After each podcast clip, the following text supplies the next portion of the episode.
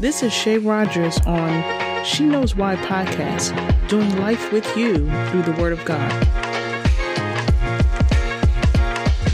I want to talk to somebody about getting reconnected to God. Sometimes we get distracted by things. Sometimes we walk away from God a few times, maybe several times or more. Sometimes we just have to take a little time to take a breather from just religion. And when I say religion, I mean you're not in a relationship with the Lord. Your religion is your routine of doing something and you feel obligated doing it or you feel empowered doing it because you're doing it out of yourself. And now it's this ritual, this routine, but it's not real. And when you find yourself doing that, when you're tired of it, you just kind of drop it. But then you get to the point where you miss God. You know something is missing in your life and you know it's Him. And honestly, God may have always been your parents' God. Jesus Christ may have been your parents' Jesus Christ, but He's never actually been yours in the way that you accepted Him. But you accepted Him because you didn't want to go to hell, but you didn't work on anything else. Maybe because you didn't know how or you didn't have anybody to show you. People in church tend to speak church language and they don't understand that everybody doesn't understand that. So I want to encourage you to deal with some simplicities of how to reconnect with the Lord. It's not complicated. It's literally a conversation and then an action. Just like when you hear the conversation of the plan of salvation and your heart responds to how the Holy Spirit is pulling on you and the power of God saying, I want my life to change. I want to lay down this sin and I want to live differently. I don't want to pick this sin back up because it separates me from God and I want to live for the Lord no matter how hard it is. I'm going to give it a try. And then your action is that you accept Jesus as your personal Savior. From there, some things are supposed to take place for you spiritually, and there's some things that's supposed to take place for you on your own.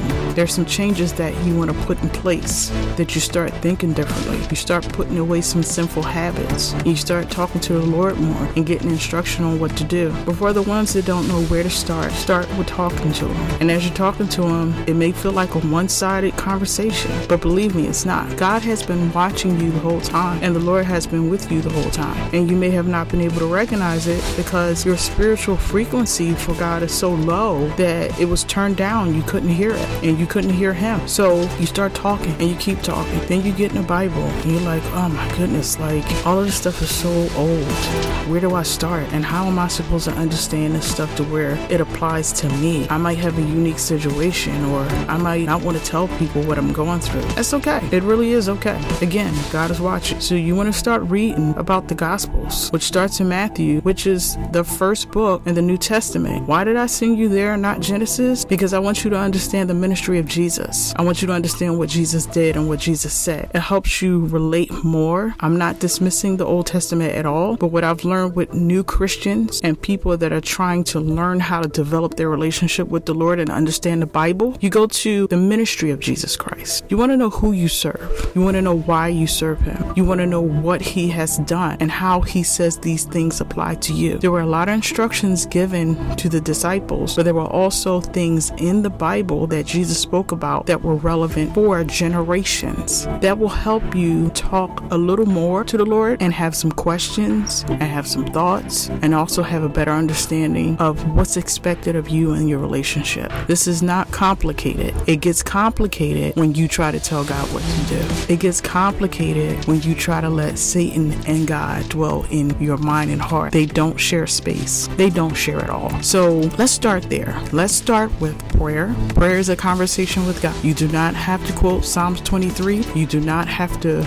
memorize the Lord's Prayer and quote that. You don't have to find something in the Bible and repeat it over and over and over again. You are having a conversation from your heart with the Lord. For example, God, I got up today and I didn't think about you all day long. I know that was wrong. I'm sorry. And I'm sitting here at night realizing I had a lousy day, but I didn't even take the time to consider anything about you. So I'm asking you to help me with that. And I'm not going to use you anymore for when I feel bad. I want to be able to talk to you when I feel good. And I want to be able to thank you for everything in my life, even if I don't understand it right now. But I want you to help me be a better child of God because I don't know how to do that. But I know that you can show me. You just said a prayer to God from your heart. You didn't quote not one scripture, but God heard everything that you said because it was sincere. Then you looked into the Bible and you start reading about Jesus. You start learning about the disciples. Each disciple that did share, which was Matthew, Mark, Luke, John, there were other disciples, but they did share their perspectives of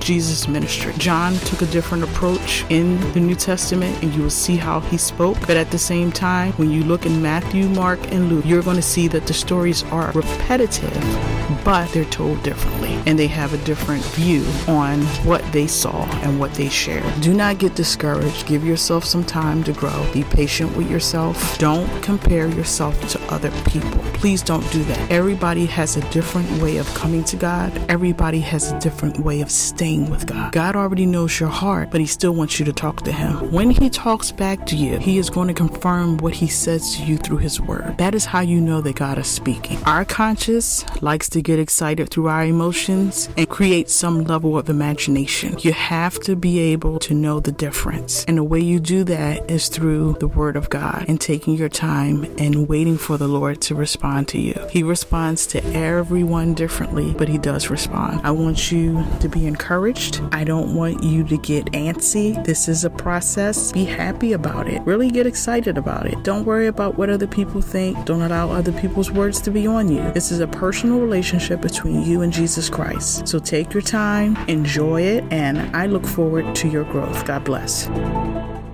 This is Shay Rogers on She Knows Why podcast, doing life with you through the Word of God.